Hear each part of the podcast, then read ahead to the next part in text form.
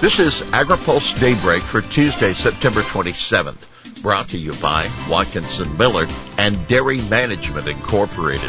Good morning, I'm Jeff Nalley. Here's today's headlines. White House sets food strategy. Consumers want food as medicine and some farmer optimism. White House lays out plan for cutting hunger and disease. The White House is laying out a strategy today for meeting President Biden's ambitious goal of ending hunger and reducing diet related diseases by 2030. The strategy includes a few actions that the administration can take on its own, including research on front of package nutrition labeling and new voluntary targets for reducing sodium and added sugars.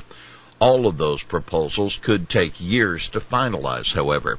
Several proposals will require congressional approval, such as a pilot project on providing medically tailored meals through the Medicare program. The plan also calls for expanding access to SNAP and child nutrition assistance. One of the proposals would make 9 million more kids eligible for free school meals by expanding the existing community eligibility provision.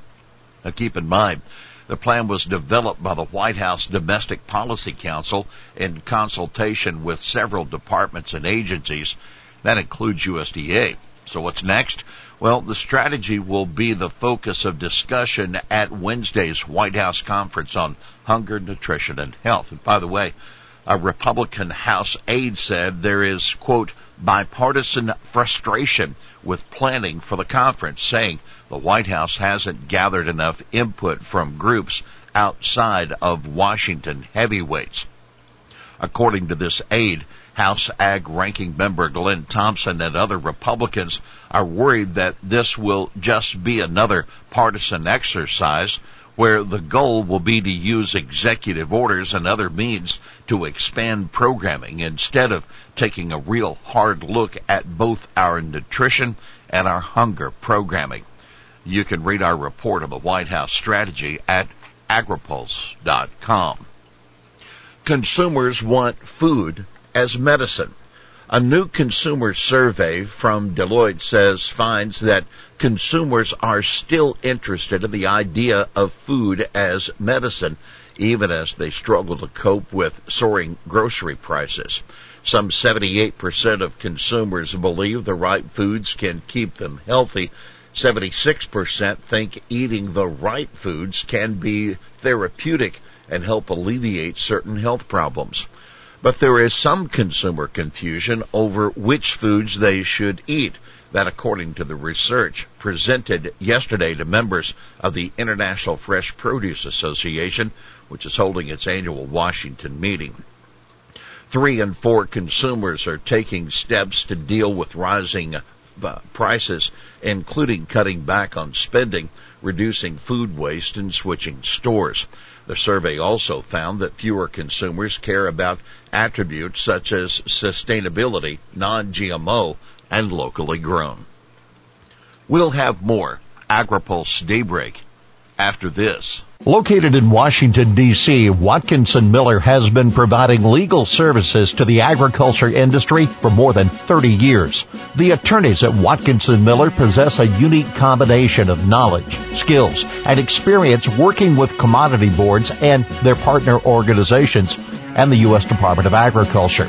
Watkinson Miller is proud to serve the agriculture community by delivering top quality legal services that achieve cost effective results. Welcome back to AgriPulse Daybreak. Some optimism among larger farms. Most farmers believe their profits will remain stable or increase over the next two years, that despite higher input costs, according to a McKinsey and Company report. Among farmers who operate at least 2,000 acres, 35% believe profits are going to increase, while 30% think they will remain stable. The survey also shows that growers believe input costs will be higher in coming months and they are taking steps to manage their risk.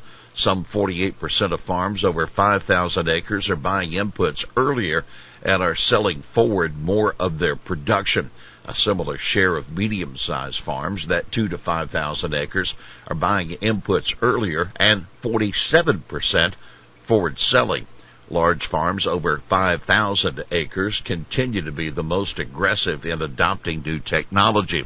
Some 42% of those farms are using remote sensing technology.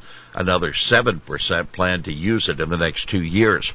Another 53% of large farms say they're using precision agriculture hardware. Hartzler pushes EPA to allow some uses of chlorpyrifos. A Missouri congresswoman is using USDA support for some continued use of chlorpyrifos to urge EPA to allow the insecticide to be used for those 11 crops. In a letter yesterday to EPA Administrator Michael Regan, Representative Vicky Hartzler, the Missouri Republican, quotes a September 20 letter from Agriculture Secretary Tom Vilsack in which he cites the department's comments telling EPA it could safely retain some food uses for chlorpyrifos. In response to a court decision, however, EPA revoked all of the food tolerances last fall. We are actively working to identify additional tools to replace critical uses of chlorpyrifos that currently lack viable pest management alternatives, including those critical uses in Missouri. Vilsack said in a letter, which also said chlorpyrifos registrants are asking EPA to work on sub-labels for those 11 uses, which include alfalfa, apple, asparagus, cherry, citrus, cotton, peach, soybean, sugar beet, strawberry, and wheat. In addition, USDA quote will work to make the case to follow the science and maintain safe use of chlorpyrifos for those 11 crops and any others that might still be adjusted or refined to meet EPA safety standard, Secretary Vilsack said. Canada expects to need more U.S. ethanol. Canada's new clean fuel standard will increase the country's need for U.S. ethanol. That according to Aaron Annable, the acting consulate general for Canadian consulate in Chicago. We'd like to see our domestic production grow, but we recognize that our largest trading partner is a strategic ethanol producer for us. As demand increases, there are opportunities for U.S. producers in terms of exporting to Canada, Annable said yesterday at the annual Ag Outlook Forum sponsored by AgriPulse and the Agricultural Business Council of Kansas City. Canada's new standard sets a nationwide goal of increasing the average ethanol content of gasoline to 15% by 2030. Here's today's He Said It. The good news is I've talked to all the leaders of the committees, both the appropriations and the agriculture committees, and every one of them says we're going to get a farm bill done. The problem is I can't get anyone to explain to me how they're going to get it done. That former House Ag Committee Chairman Collin Peterson speaking at the annual Ag Outlook Forum in Kansas City. Peterson later went on to say that he expects to see at least a one year extension of the current farm bill. Well, that's Daybreak for this Tuesday, September 27th. Brought to you by Watkinson Miller and Dairy Management Incorporated. For the latest news out of Washington, D.C., visit agripulse.com. For AgriPulse Daybreak, I'm Jeff Nalley.